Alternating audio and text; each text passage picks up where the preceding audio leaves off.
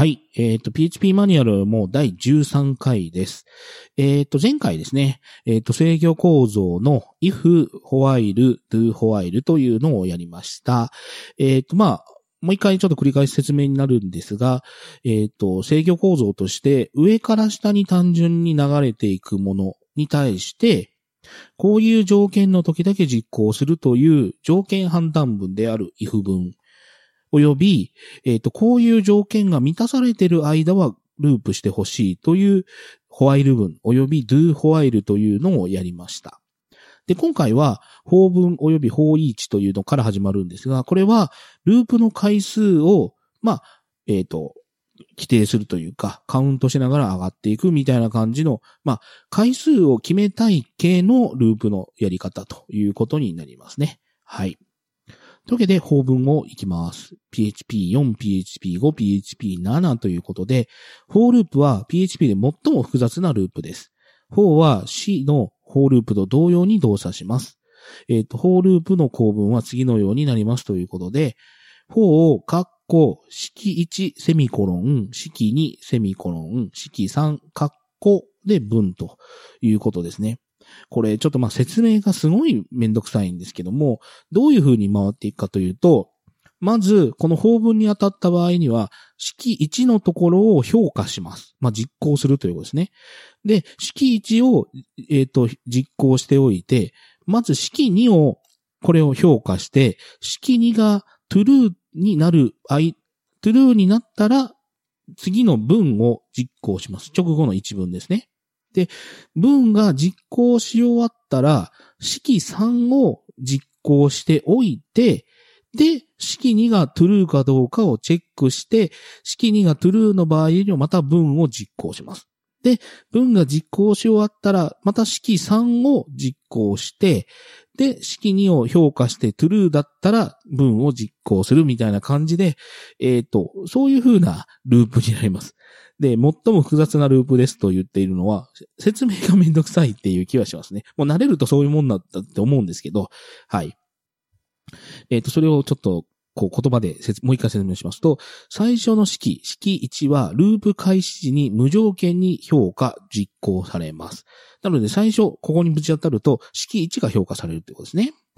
で、各処理開始時に式2が評価されます。この式が true の場合、ループは継続され、えっ、と、括弧内の文が実行されます。値が false の場合にループの実行は終了しますということで、この式2の当たるところが、いわゆるホホワイル、ホワイル文のあの、えっ、と、ループ条件に当たる式と同じものですね、式2が。だから式2が、えっ、と、満たされる場合、true である間、ループが繰り返されるということです。で、繰り返した後に式3が実行されて、で、式3が実行された結果、式2が評価されるか、まあ、あの、true かどうかを、まあ、評価するということで、えっ、と、順番的に式1が実行されて、式2が評価されて、式2が true の間は文が実行され、文実行し終わったら式3を評価、実行して、えっ、と、式2を評価した結果、true だった場合には文が実行され、っていうぐるぐる回るというのが法文です。えっ、と、各式は空にすることができますし、複数の式をカンマで区切って指定することもできます。式2でカンマ区切りの式を使用すると、すべての式を評価します。しかし、結果として、えっ、と、取得するのは最後の式の結果となります。えっ、と、式2を空にすると、無限実行ループになります。まあ、無限実行っていうか無限ループって怖いねっていうあの無限ループですね。えっ、と、PHP はこの状態を C 言語のように暗黙のうちに true とみなしますと。まあ何も書かないと true だってことなんですね。えっ、と、この機能は初心者が想像するよりもずっと便利です。いや、ずっと怖いんですね。これが。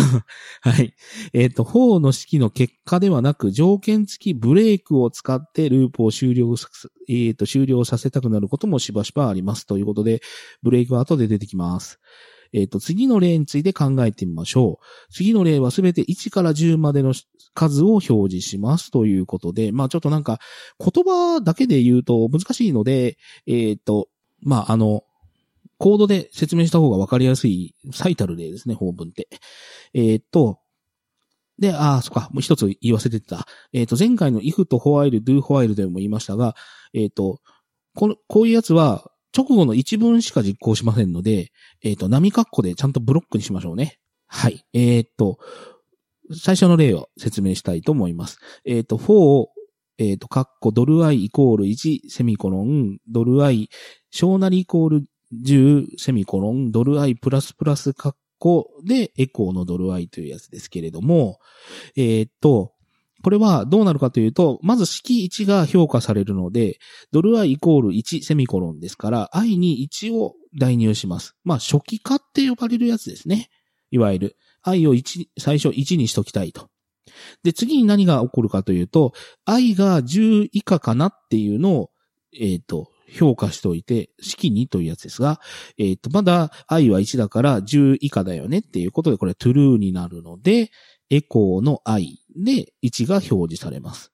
で、えっ、ー、と、エコーの1が評価、表示されたらこれで文全部実行されるので、式3に当たる部分、えっ、ー、と、ドル i プラスプラスというのが実行されて、i が1から2に増えて、その後、今2だけど10以下かなっていうのを再度、式2の部分を評価して、まだ、えっ、ー、と、2なので、で、true ですね。で、ドル、で、エコードル i で、えっ、と、2を表示しておいて、をぐるぐる回した結果、i が9までいったとして、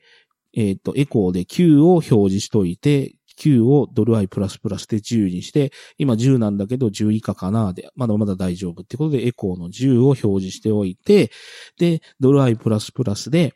11にしといて、今11だけど10以下かなって言って、えっ、ー、と、これは評価した結果、ホールズだから抜けるねって言って、11は表示されずに抜ける。なので、これはループが終わった後にはドル i は11になります。はい。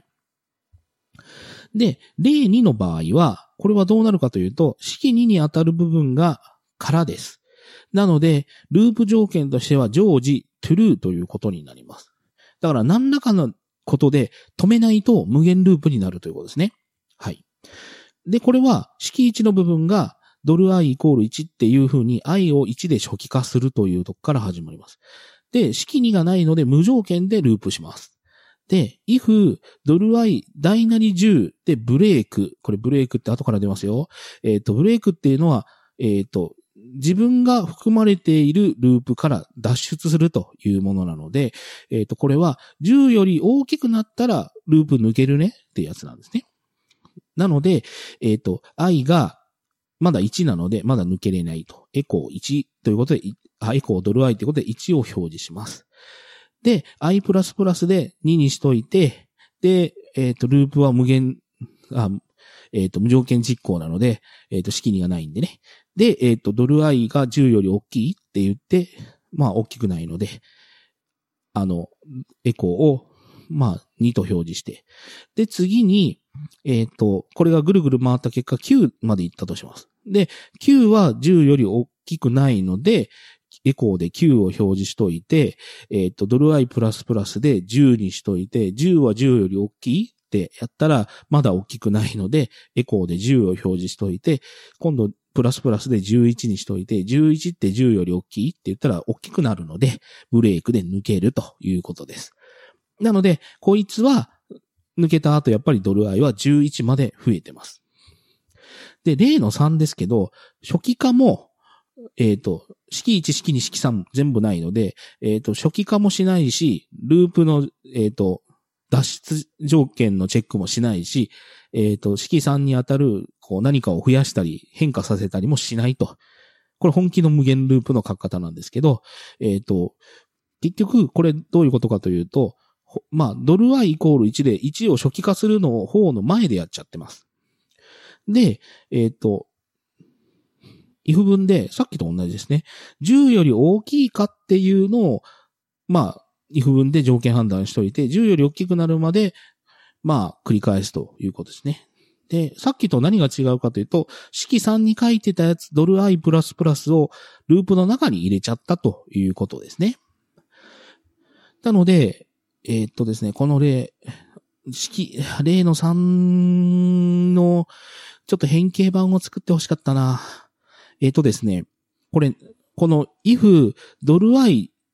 大なり10ブレイクっていうのをやめて、式2にドル i 小なりイコール10を戻しましょう。だから、えっ、ー、と、式1と式3はないんだけど、式2にドル i 小なりイコール10が残った状態ですね。これ何が言えるかというと、ホワイルと一緒なんです。だから、えっ、ー、と、ドル i イイコール1で初期化しといて、ホワイルドル i 小なりイコール10で書いて、で、エコードル i セミコロン、ドル i プラスプラスっていうのは、ホワイルの時に示した例と同じなんですね。なので、えっ、ー、と、こうやって値を初期化しといて、1ずつ増やしてとか、いくつかずつ増やして、で、この値まで繰り返すっていうのは、ホワイル分でも書けるんですけれども、4だと、その初期化して、条件判断して、いくつかずつ増やして、みたいなのを、まあ、一発で書けるというだけですね。だから、4っていうのはなんか難しいこと言ってますけど、ホワイルの、あの、もっと簡単に書くための構文だと思っていただいたらいいんじゃないかなと思います。で、例の4は、もうやりすぎなんで、もう説明しませんね。えっ、ー、と、一応セミコロン、じゃない、間まで区切れるよって言っているだけなので、えー、っと、まあ、意味だけ言っときますか？えっ、と、ドル i イコール1。で、i を1に初期化しといて、カンマなので、ドル j イコール0。j を0で初期化するのもやりましょうと。で、式1をやった後には、1回式2を評価するので、えっ、ー、と、ドル i が10以下ですかっていうのを見ると、i はまだ1なので、えっ、ー、と、まあ、ループを回すと。で、回すものがないと。セミコロン書いちゃってるんで。で、式3を実行しようとすると、えっ、ー、と、ドル J プラスイコールドル I なので、J に1を足します。だから J は1になりますね。0足す1なんで。で、プリント、ドル i カンマになってるんで、これで i を表示します。で、カンマでドル i プラスプラスになってるんで、i を1から2に増やしますみたいなやつで、ぐるぐる回すと、式3のとこでプリントをしといて、で、式2で評価しといて、っていうことをぐるぐる回すので、一応それっぽくなるんですけど、こんなの書く必要ないですね。あの、これ何やってんだろうってパッと見わかんないじゃないですか。もうどう考えても例1のように素直に書けよって思うんで、えっ、ー、と、プログラムってテクニックに走るよりは見やすさ重視です。もう絶対そうなんで、後で泣き読みます。何かこう天から、これはすごい書き方をが天から降ってきたぞ、みたいなことをやってるとですね、もう、えっ、ー、と、半年後の自分が泣き読みますので、やめましょうね。はい。えっ、ー、と、もちろん最初の例、もしくは4番目の例が最善、なんで4番目の例が最善なんだよ。最初の例が最善であると考えられます。しかし、フォーループにおいて空の式を使用できると、多くの場合便利だということに気づかされるかもしれません。まあ、でもこれ、多分省略するとしたら式1かな初期化のとこを省略することがあるぐらいかな実用的には。はい。PHP は、フォーループにコロン構文もサポートしますということで、あ、これはまあ、すでに説明したやつですね。なので、えっ、ー、と、波括弧でブロックを作る代わりに、フォー括弧何がし、括弧閉じ、コロンで、ガラガラっと書いて、で、 endfor っていうふうに書くという書き方もありますということです。で、多くのユーザーにとって、次の例のように配列をループ処理することはよくあるでしょうということで、はあ、なぜ二次元配列にした？もう素直なループで、素直な配列で説明してくれよ。はい。えっ、ー、と、people っていう二次元配列があります。えっ、ー、と、ネームとソルトっていうものを持つ、まあ、配列の配列ってやつですね。はい。で、これを、えっ、ー、と、ドルはまあ、法文としてはどうなるかというと、ドル i イコール0で、0で初期化しといて、ドル i、えっ、ー、と、小なりカウントピープル。これカウント関数ってまだ出てきてないですが、えっ、ー、と、ピープルという配列に対してカウントという関数を通ると、いくつ要素を持っているかというのが取れます。この場合、2が返ります。なので、ドル i がカウント、配列の数だけ回るということになりますね。で、えっ、ー、と、people カッコドルアイカッコソルトっていうやつに、えっ、と、MT ランドというので乱数を発生させといて、で、えっ、と、ドル i プラスプラスっていうので i を回す。まあ、i を増やしておいて、で、カウント、まあ、配列の数だけ回すというやつです。えっ、と、このコードは実行が遅くなることでしょう。というのも、配列のサイズを毎回取得してるからです。サイズが変わることはありえないのだから、なんで急に言葉が軽くなった？この簡単、これは簡単に最適化することができます。配列のサイズを変数に格納して使用すれば何度もカウントすることが、まあ、カウントせずに済むからですということで、これ上と下の例何が違うかというと、式1に当たる部分に、サイズイコールカウントカッコピープルっていう風に、初期化のとこで、配列の数をもう、サイズという配変数に入れといて、えっ、ー、と、ループを回すときには、ドル、まあ、ドル i 小なりドルサイズっていうことで、サイズより小さいかっていう風にして、その間だけ回るという風にしてるわけですね。なので、まあ、あの、式に、に当たる部分は、ループが回るごとに実行されるので、えっ、ー、と、こう、ループが回るたんびに、この配列っていくつあったっけ？いくつあったっけ？って調べても、その配列の数って変わんないんだから、最初に2個だって数えたらもういいじゃんっていうのが例です。でですね、ぶっちゃけそんなことよりも そんなことよりも説明しないといけないことがあるはずなんですよ、この例って。何かというと、えっ、ー、と、ドル i、どっちで説明しますかね？まあ、上の方の例で頑張って説明しましょうか。えっ、ー、と、ドル4、カッコドル i イコール0、セミコロン、ドル i 小なりカウントカッコピープルってやつなんですけど、これって、この終了条件が小なりであることが重要なんですね。えっ、ー、と、何を言い出したんだって話だと思うかもしれないですけど、i が0から始まって、2で終わる。だから、i、小なりイコールカウントってやっちゃうと、0、1、2っていう3回回るんですよ。これ2回回るのと3回回るのでは意味が違うってことです。えっ、ー、と、なので、このループを回すときに気をつけないといけないのは、初期値をいくつにして、何回回るのかっていうのをきちんと分かってないと、これ配列って2個しかないのに、3回回ると3個目を指した瞬間にエラーになるので、これは、えっ、ー、と、もし i をカウントの数まで回したい。だから i、小なりイコールカウントっていう風にしたいならば、i は1で初期化しないといけないですし、i を1で初期化するなら、people のカッコドル i をドル i マイナス1にしないといけないし、みたいなことをいろいろ考えないといけないんですね。なので、法文でこうやって、えっ、ー、と、カウントを回していくっていう、ループの、まあ、あの、数を回していくっていう時に気をつけないといけないのは、これは2回回るんだろうか、3回回るんだろうか、みたいなのは意外とシビアなので、あの、まあ、if 文でもそうなんですけど、あの、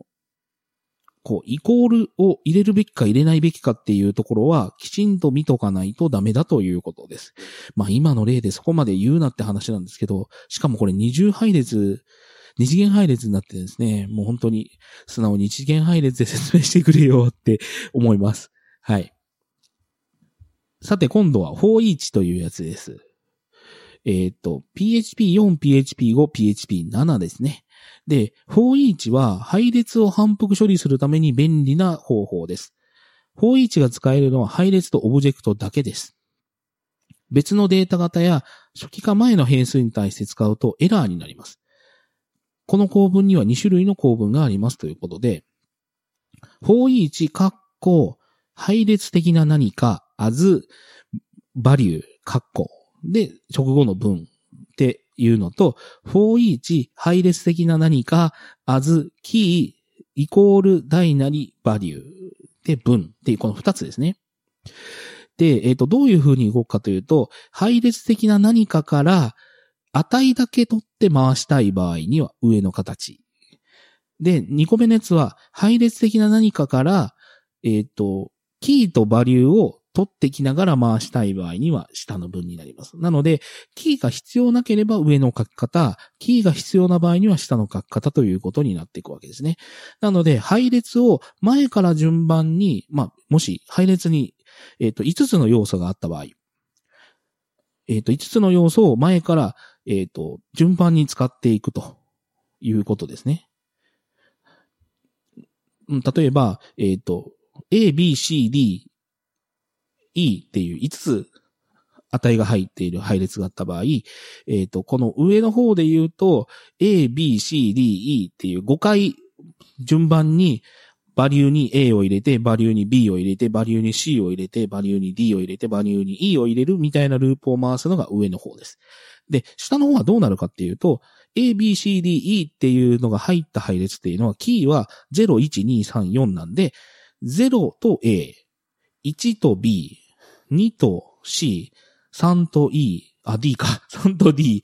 4と E っていうのを取っていきながら回るのが下です。はい。えっ、ー、と、最初の形式は、えっ、ー、と、アレイ的な何か、アレイエクスプレッションで指定された配列に関してループ処理を行います。各反復において、現在の要素の値がバリューに、ドルバ、ドルバリューに代入され、内部配列のポインターが一つ前に進められます。よって次の反復では次の要素を見ることになります。えっ、ー、と、2番目の形式では、さらに各反復で現在の要素のキーを配列変数キーに代入します。えっ、ー、と、オブジェクトの反復処理をカスタマイズすることもできますということなんですが、えっ、ー、とですね、えっ、と、誤解しないでいただきたいのは、この使える変数がドルバリューとドルキーしかないってことじゃないですよ。これ何でもいいですよ。はい。これは、えっ、と、例に示してるだけですから、はい。えっ、ー、と、注意、PHP5 では、方位置の実行開始時に、えっ、ー、と、内部配列のポインターは、配列の先頭要素を指すために、あ、指すように、自動的にリセットされます。このため、方位置のループの前にリセットコールをする必要はありません。PHP5 では、方位置は内部の配列ポインターに依存するので、ループ内で配列ポインターを変更すると、予期せぬ振る舞いを起こします。えっ、ー、と、PHP7 では方位置は内部の配列ポインターを使わなくなりましたということで、PHP5 と PHP7 で挙動が変わってるんですね。え、知りませんでした。いや、やっぱりマニュアルをちゃんと読むっていいことですね。はい。えっ、ー、と、ループ内で配列の要素を直接変化をしたい場合には、ドルバリューの前にアンパサンドをつけます。こうすると、変数にはリファレンスが代入されることになりますということで、えっ、ー、と、これってもうなんか、なんかもうなんでかこんなややこしいことをもうすでに説明してますよね。おかしいですよね。なんでなんだろうな。マニュアルってどうなってんだろうな。まあいいや、あんまディスのやめますね。えっ、ー、と、1、2、3、4っていう4つの要素が入ってる配列を作ります。ドル ARR ですね。で、方位置でドル ARR as アンパサンドバリューっていう風にして、分、まあ、ループする分としてはドルバリューイコールドルバリューかける2なので、まあ、あの、短い書き方をすると、ドルバリューかけるイコール2ってやつですね。アン、アン、えっ、ー、と、アスターイコール2ってやつですね。で、こういう風にすると、どうなるかっていうと、これエコーぐらいしろよ、あ、バーダンプぐらいしろよな。えっ、ー、と、はい。で、これどうなるかっていうと、このループを抜けた後は、ARR っていう配列の中身は2倍されるんですね。2、4、6、8になります。あの、このアンパサンドがついてるんで、このドルバリューという配列は、アレイの各要素を直接指すんですね。はい。えー、っと、ロッカーの説明を頑張ってやりましょうか。ロッカー、4段のロッカーがあったとします。で、4段のロッカーがあって、方位置は上から順番に回っていきます。で、上から順番に1、2、3、4っていう4つの値が入ってる方位置があって、まずアンパサンドを使わなかったとしましょうか。で、アンパサンドを使わなかった場合には、えっ、と、方位置で、一番上の段から、えっ、と、1が入ってるよねって言って、この1は手に取って、えっ、と、2を、まあ、ドルバリューイコールドルバリューかける2をやったら、この1、手に持った1を、まあ、2倍して2にしますよね。で、ループを抜けた時にこの2捨てるんですね で、今度2個目の2を取ってきて、で、この2を、えっ、ー、と、2倍して4になったね。って言って捨てるんですね。で、えっ、ー、と、3個目のところを取ってきて、3が入ってるねって2倍して6にして捨てるんですね。で、4個目のやつで4が入ってるねって言って2倍して8にして捨てるんですけど、これアンパーサンドつけるとどうなるかというと、1個目の1が入ってるよねって言って、1を2倍して2にして、1個目の、えっ、ー、と、ロッカーに入れ直しちゃうんですね。で、2個目の2を取ってきて4にして2個目のロッカーに入れ直しちゃうんですね。だから、最後2、4、6、8ってロッカーの中身変えちゃうんですよ。アンパーサンドつけると。個人的にこの動きは、アンパーサンドつけることによってこうなるっていうのは、まあ便利そうなんですけど、ちょっと気持ち悪い副作用があるので、えー、っと、まあ、こう、例に書いてあるアンセットドルバリューってしたときに、最後の要請の参照を解除するっていう、その、まあ、ちょっと気持ち悪いことを起こすので、個人的に僕これキーを使うだろうなまあ、便利に使うといいんですよ、本当に。はい、何度も言ってますけど。で、警告、4イーチのループを終えた後でも、ドルバリューは配列の最後の要素を指したままになります。あ、アンパサンドを使った場合ですね。アンソ、アンセットでその参照を解除しておくようにしましょう。さもないと次のような目に合うことになるでしょうって。もうひどい表現だな。えっ、ー、と、アンパサンドで2倍にした状態にします。さっきの例と同じですね。で、アンセットしなかったとしましょう。で、41でもう一回 AR を、ARR を使ってキーバリューのペアとして取ってきたとしますね。そうすると、エコーで表示されるのは何でしょうっていうと、これは何が起きてるんだ？あー、なるほど。あれの3番目があれの各要素で上書きされていくので、へー。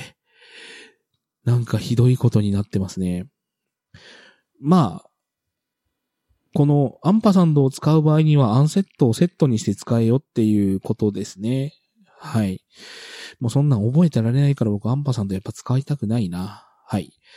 で、PHP5.5.0 より前のバージョンでは、ドルバリューの参照はループ内で配列が参照可能である場合、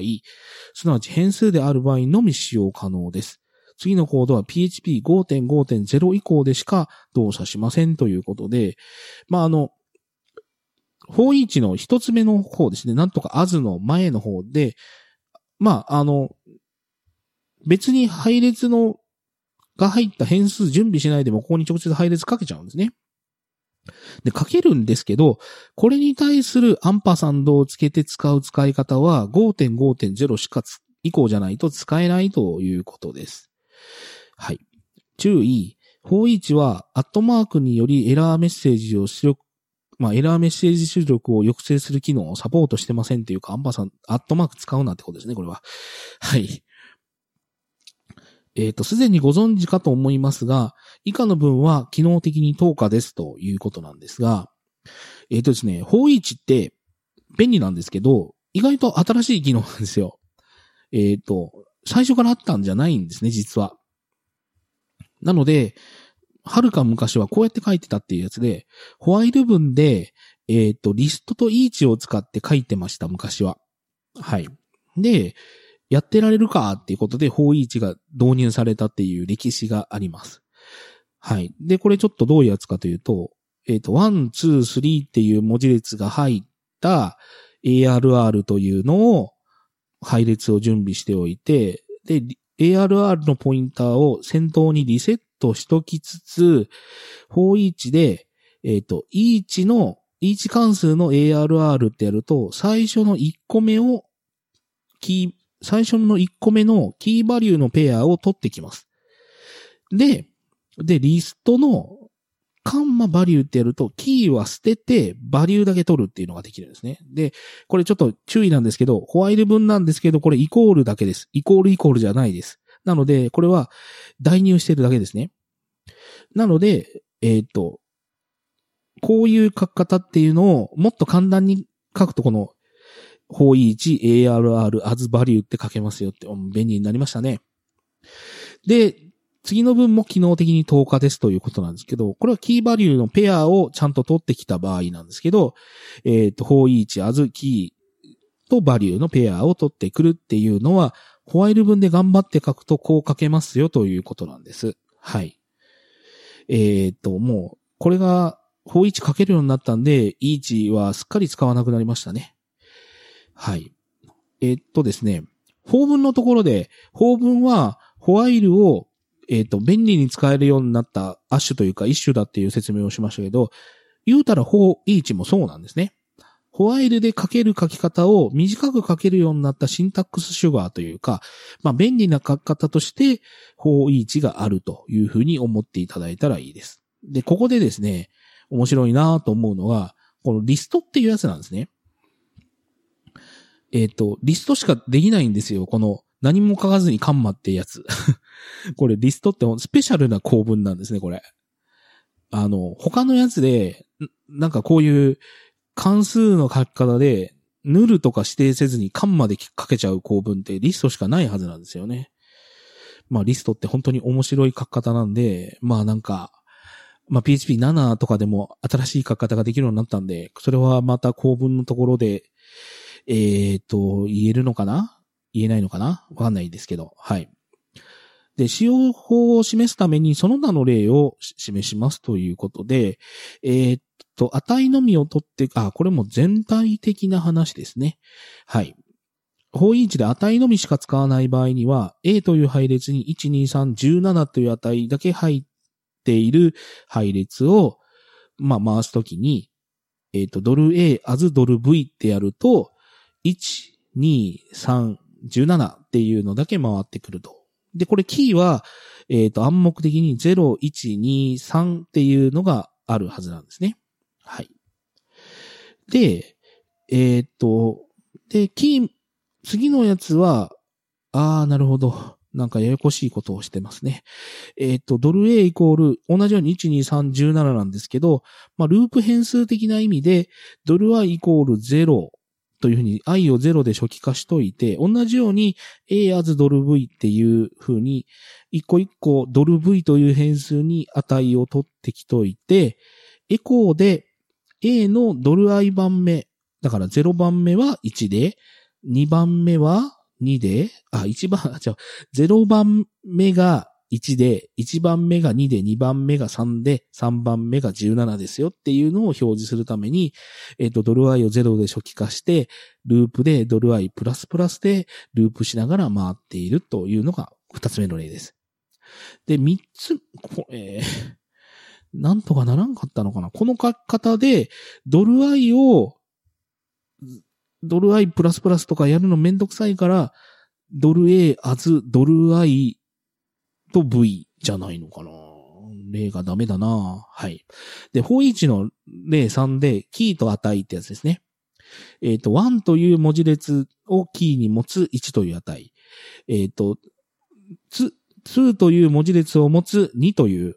値。で、3という文字列をキーに持つ3。17っていうキーを持つ17という値というのを持った配列ドル A をがあったとします。で、これは、えっ、ー、と、キーもバリューも使いたい場合は、ドル A アズドル K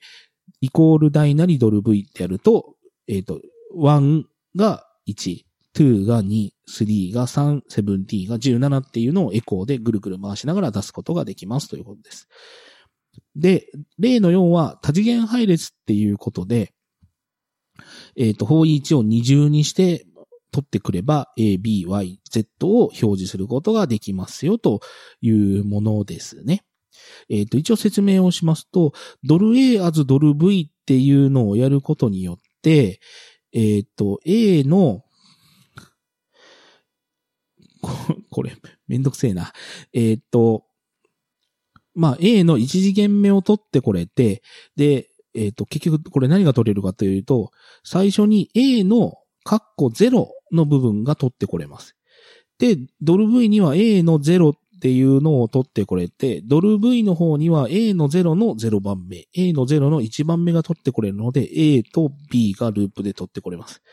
で、今度、それでループが終わるので、今度はドル A as ドル V1 っていうやつが、A、ドル A のカッコ1側を取ってきといて、で、そのドル A、カッコ1側を as ドル V2 という風にするので、で、V2 の方が、えっ、と、ドル A1 の0番目、1番目って取ってくるので、YZ を表示するから ABYZ が取れるということです。で、最後5番目の例ですけども、動的配列ということで、えっ、と、アレイの部分をちゃんと、まあ、ドル A イコール12345っていう代入しといて使うんではなくて、えっ、と、ここに直接配列書いてもいいよっていうことですね。はい。えっ、と、ネストした配列のリストによる展開。ほう。リストまた活躍するんですかえっ、と、PHP5 でも5.5.0からか、PHP7 でしか使えない。PHP5.5 からは配列の配列の反復処理ができるようになりました。値としてリストを渡すとネストした配列をループ展開でき、へえ。知らんかった。えっ、と、アレイで、1と2という配列を1個目、3と4っていうペアの配列を2個目っていう値を持った配列があったとします。で、これを、アレイ圧リスト AB。はあ、こうやると、1、2をと、1、2をドル A、ドル B に入れて、3、4をドル A、ドル B に入れれるんだ。へえ、これ便利ですね。知らんかった。はい、知らんかったです。ああ、すごいな。やっぱマニュアル読んどかないとダメですね。はい。もう一回ちゃんと言いますね。ドルアレイで、as list ドル A、ドル B っていう風に書くと、ループとして、1、2っていう配列をまず取ってくるので、それを、それぞれ、ドル A イコール1、ドル B イコール2っていう状態でループを回して、今度は3、4の配列を取ってくるので、ドル A イコール3、ドル B イコール4ってやっといくっていうことをリストがやってくれるんですね。かっちょいいなこの書き方。はあ、これ便利だな。はい。リストで指定する要素数をネネストした配列の要素よりも少なくしても構いませんと。この場合は残りの、配列の残りの要素が無視されますと。ほうほう。ああ、なるほど。リストのドル A ってことで1個目しか取ってないよと。まあ、これは多分リストのカンマドル B ってやったら2個目しか取らないとかできちゃうんですよね。多分ね。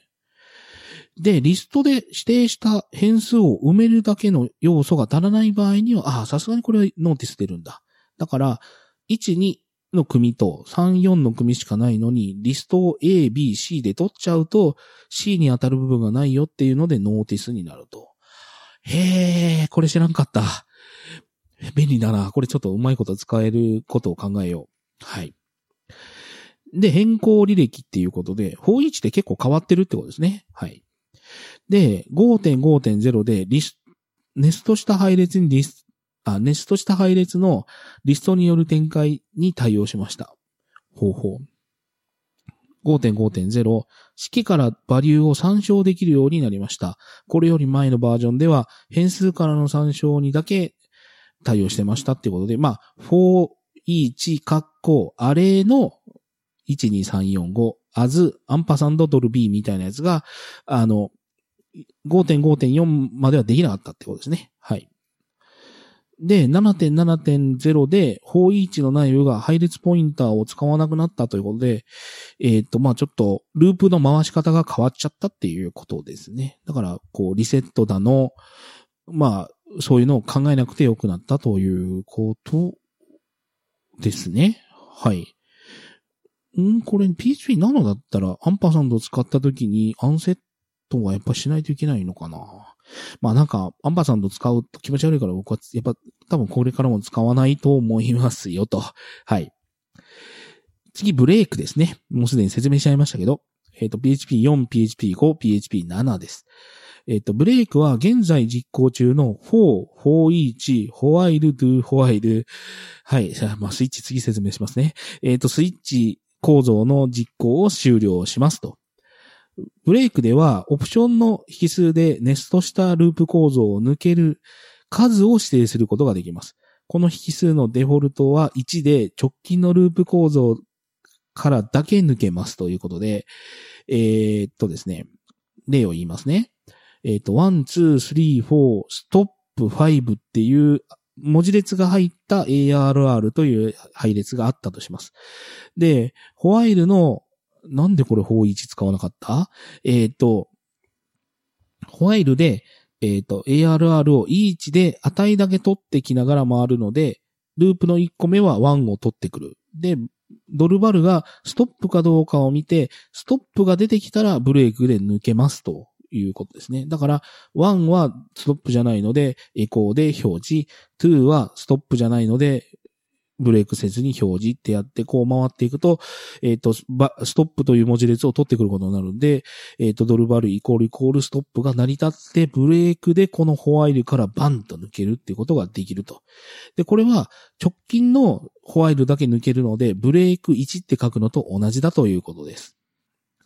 で、えー、っと、なぜホワイルとスイッチの組み合わせにした？えー、っと、これは今度は何かというと、i イコール0で、えー、っと、ホワイルでドル、もうなんか嫌な例だな。えー、っと、i を1ずつ増やしながらループで回します。だからこれは形的には無限ループです。で、スイッチのドル i で、スイッチ説明して変中ね。だから、えっ、と、i が5の i、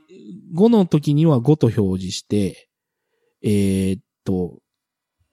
10の時には10だよって表示して、ブレイク2なので、ブレイク1っていうのはスイッチしか抜けません。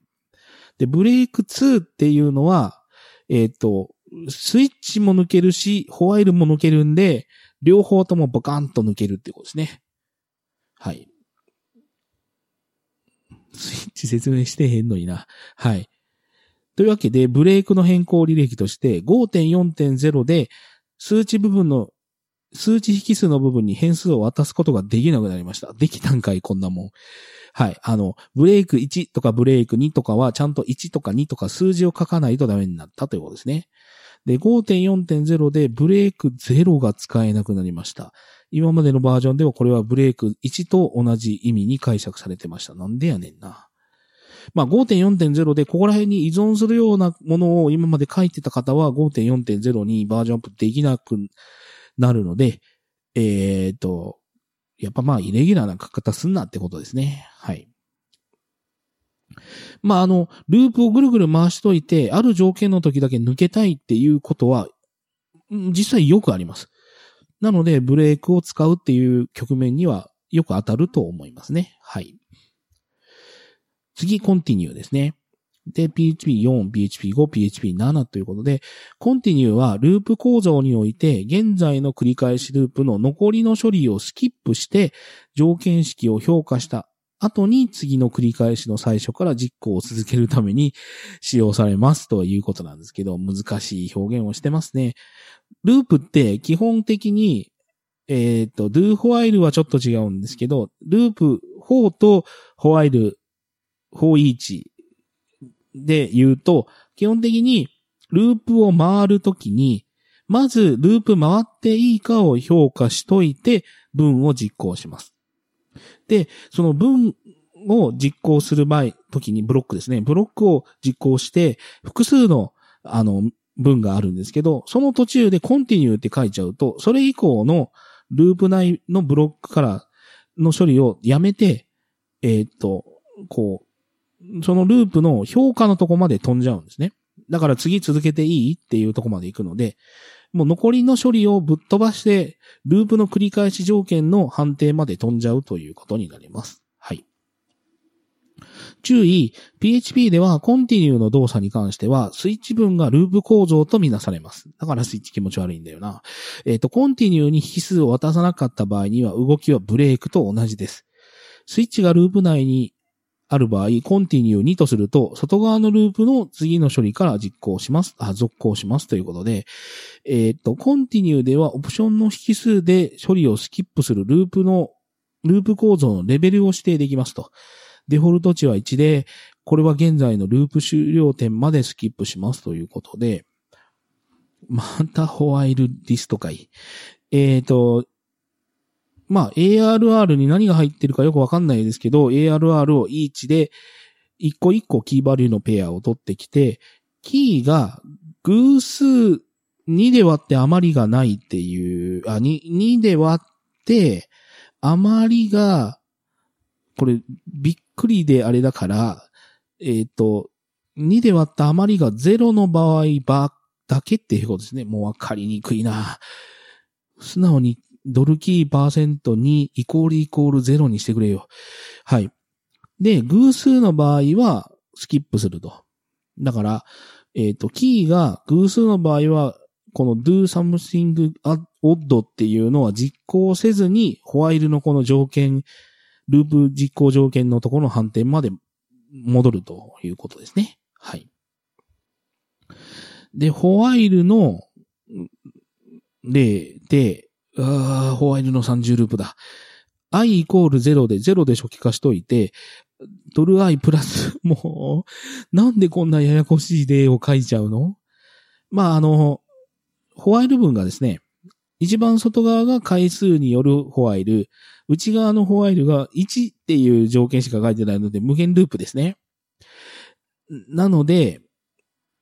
こう、回っていくと一番奥側はコンティニュー3って書いてあるので、ここまでたどり着くと、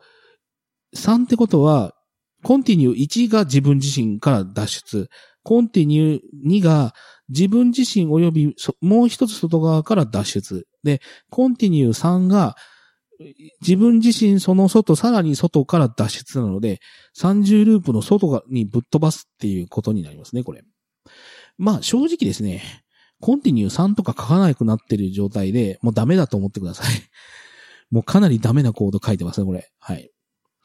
えっ、と、コンティニューの後のセミコロンを省略すると混乱を生じることが、こう、生じることがあります。以下のような例のことはしてはいけませんということですね。これセミコロン忘れんなっていうだけでいいと思うんですけど、しかもパースがおかしくなるってことですね、これ。はい。あまあ、実際これのダメなところは、if 文を、えっ、と、波括弧でブロック化してないし、セミコロンもつけてねえしっていうのはもうダブルでダメですね、これ。で、これは、えっ、と、次のような結果になることを期待してたでしょうということで、まあ、if ドル i イコールイコール2でコンティニューだから2だけ飛ばしてほしいということで、0134ってなると思ってたら、しかし PHP5.4.0 より前のバージョンでは、このスクリプトは次のように表示しますというで、全く逆じゃねえか。2しか出ないのかい。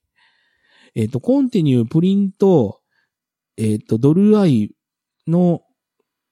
あー、なるほど。コンティニュープリントドル i バックスラッシュ n っていう風に、これ開業が開業として評価されないんだ。で、全体で一つの文として評価されるので、プリントがコールされるのは、ドル i イコールイコール2が true の時だけだということになっちゃうってことですね。ああ、結局 PHP ってセミコロンがなければ、その文末までで一文とするみたいなものはないので、まあ、セミコロンちゃんと書きましょうっていうだけですね、これ。はい。で、あ、5.4.0以降では、先ほどの例を実行すると、e コンパイルエラーが発生するようにちゃんとなったんですね。はあ。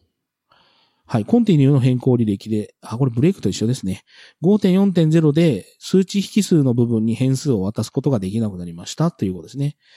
えっ、と、コンティニュードルなんたらっていう変数指定ができなくなって、で、5.4.0でコンティニュー0が使えなくなりました。今までのバージョンではこれはコンティニュー1と同じ意味で解釈されてます。コンティニュー0がなんで使えてたんだろうな。歴史的な理由なのかな？はい。というわけで、コンティニューが終わって、次が私が大嫌いなスイッチですね。えっ、と、PHP4、PHP5、PHP7 です。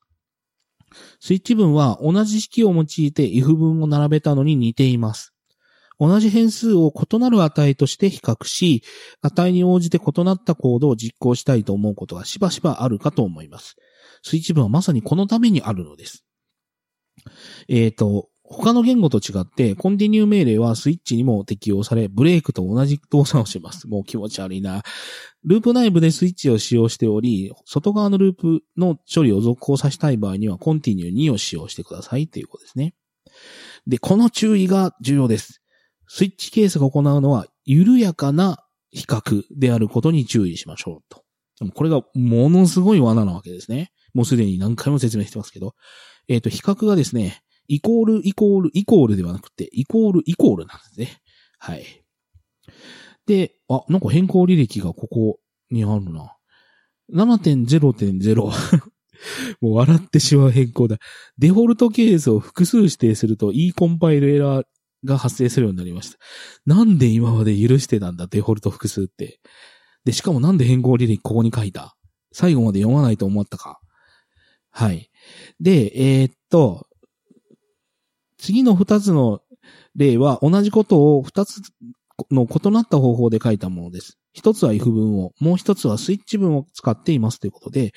えっ、と、スイッチ構造なんですけど、if ドル i イコールイコール0、i が0と緩く等しいのは i は0に等しい。で、else if ドル i イコールイコール1、i が緩やかに1に等しいっていうのは、i は1に等しいで、else if ドル i イコールイコール2っていうので、i が緩やかに2に等しいっていう、この if else 構造が、なぜ単なる else でデフォルトの説明しなかった？えっと、これがスイッチドル i でケース0、ケース1、ケース2っていうのと同じだということですね。で、えー、っと、これの重要な点は何かというと、まず、あの、各ケース文っていうのは、ケース0コロン、エコーなんとかって書いて、ブレイクをちゃんと書きましょう。これですね、ブレイク抜かすと、えぐいことになるんですね。えっ、と、どうなるかというと、スイッチドル i で、で、ケース0、エコーを、i は0に等しい、ケース1、エコー、i、i は1に等しい、ケース2、エコー、i は2に等しいっていう風に、ブレークを全部抜かして書くと、i が0だった場合には、3つとも 表示されます。だからブレーク書かないと下に流れていっちゃうんですね。で、わざとそうしたいこともあるんですよ。でも、そうじゃないことのが多いんですよ。なので、これも罠ですね。はい。で、これデフォルトの説明は後にあるのかな？わざとこう書いてるってことは。あ、後にあるんですね。はい。で、えっ、ー、と、私この二つどっちで書きますかって言ったら、if 文の方で書きますね。スイッチ嫌いなんで。はい。で、次ですね。で、スイッチ構造は文字列の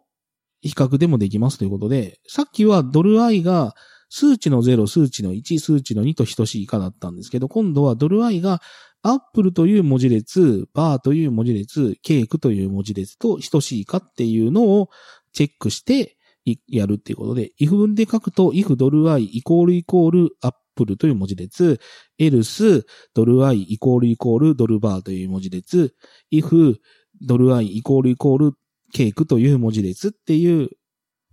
書き方ですね。if, else, if, else, if っていうやつです。えっ、ー、と、失敗を避けるためにスイッチ文がどのように実行されるかを理解することが重要です。ああ、さっき言っちゃった。スイッチ文は行ごとに実行されます。実際には行文ごとに実行されます。はじめは何も実行しません。スイッチ式の値と同じ値として評価される式を有するケース文が見つけられたときに、初めて PHP により命令が実命令の実行が行われますと。えっ、ー、と、PHP はスイッチブロックを終わりまたは最初のブレイク文まで実行を続けますと。ケース文の終わりにブレイク文を書かない場合は、PHP のは次のケース文を実行し続けます。例えば、こういうふうにブレイクを全然書かなかった場合、これでドル i が0に等しい場合は、PHP はすべてのエコー文を出力してしまいますよと。ドル i が1の場合は、PHP は最後の2つのエコー文を出力します。ドル i が2に等しい場合は、期待した動作をする。これなんでかっていうと、0と1は読み飛ばすからですね。えっ、ー、と、i は2に等しいと表示します。このため、ある種の状況下ではブレークの、まあ、負荷を避けたいと思うかもしれませんが、普通はスイッチをどうしても使いたい。なんか僕ネガティブだな、これ、スイッチ。えっ、ー、と、ブレーク文を忘れないようにすることが重要ですということですね。スイッチ文では条件は一度だけ評価され、その結果がケース文と比較されます。else if 文では条件は再度評価されます。使用する条件が単純な比較処理よりも複雑な処理を行ったり、重い繰り返し処理を行う場合は、スイッチの方が処理が早い可能性がありますと。ケースに付随する文は空とすることが可能です。次の場合は、あ、この場合次のケースに付随する文に制御が移行しますということで、えっ、と、これはですね、ドル i が0か1か2の場合はこれをしたい。で、3の場合はこれ。みたいなやつなので、えっ、と、if 文だと、if ドル i イコールイコール0 or ドル i イコールイコール1 or ドル i イコールイコール2とかっていうふうに、オアで書かないといけないのがこれで書けるよっていうことなんで、一見便利なような感じがしますが、僕は if 文で書きます。もう、どんどんディスっていく。えっ、ー、と、デフォルトはケース文の特殊な、特別な場合です。これは他のすべてのケースにマッチしない場合に実行されます。例を以下に示しますということで、i が0の場合っていうのはケース0でブレークで止める。ケース1でブレークで止める。ケース2ブレークで止めるっていうことで、で、0でも1でも2でもない場合はどうしたらいいかっていうことをブレークで、あ、デフォルトで書くと。なんでここブレーク書かなかった？これ一応、こう最後だけど、デフォルトエコーブレークって書く癖をつけた方がいいと思いますね。で、スイッチ分の制御構造に関する別の構文がサポートされてますということで、詳細は制御構造に関する別の構文を参照してくださいということで、あの、コロンで書くやつですね。コロン、エンドスイッチっていう書くことになりますが、えっ、ー、と、これのデフォルトの説明で言うとですね、if 文のとこでも言ったと思うんですけど、if, else if, else if, else if, else if で終わってる if 文は怪しいんですね。なぜかというと、どれにも当てはまらなかった時のことを規定していないからです。で、スイッチケースもそうです。デフォルトがないスイッチは何かおかしいと思った方がいいです。それは、どれにも当てはまらなかった時のことを規定してないからです。なので、スイッチをどうしても使いたい場合にはデフォルトは忘れないようにしましょう。で、しかもデフォルトがなぜか2回かけてたんですね。もう PHP 壊れてますね。はい。というわけで、最後、あケースの最後はコロンではなくセミコロンということでも書けますよと。もう気持ち悪いなもう何が何だかよくわからんですね、これ。はい。で、えっ、ー、と、スイッチの、もう一回、えっ、ー、と、注意事項を書きますと、スイッチは、えっ、ー、と、ドル、えっ、と、スイッチの条件式で書いた変数と各ケースの条件というのは、緩やかな比較であることに注意しましょう。えっ、と、イコールイコールで比較されます。イコールイコールイコールではありません。で、もう一つ、ブレークは忘れないようにしましょう。というか、必要なところできちんと書くようにしましょう。で、もう一つ、デフォルトは必ず書きましょう。えっ、ー、と、やることがなかったとしても、デフォルトは書きましょ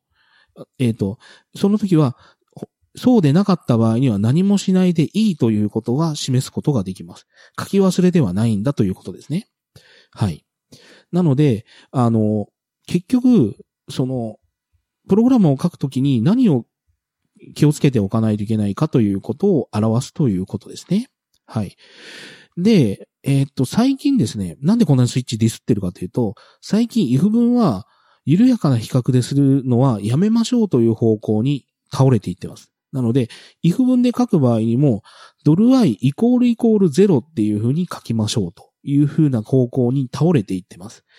より厳密なチェックをしましょうという風なことですね。なので、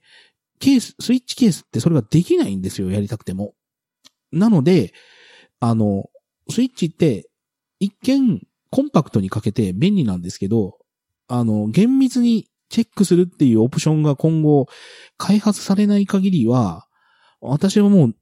今後は if 文しか書かないと思います。はい。というわけで、スイッチを散々ディスったところで、えっと、まあ、時間もいい感じになってきたので、まあ、というかちょっと長すぎましたね、今回。はい。というわけで、今回、4と4-1で、スイッチ。で、まあ、4、ちょうどまあ、そういうループ系とスイッチでよく使うブレイクとコンティニューの説明をするというところでしたね。で、次回、デクレア以降になって、もうなんか、意外とスルスル進んでるんで、もしかしたら次回で終わる？終わらない？よくわかんないけど、えっ、と、今回は、というわけでスイッチまでということになりました。えっ、と、PHP マニュアルを読もう第13回はこれで終わりたいと思います。えっ、と、ここまで聞いていただきありがとうございました。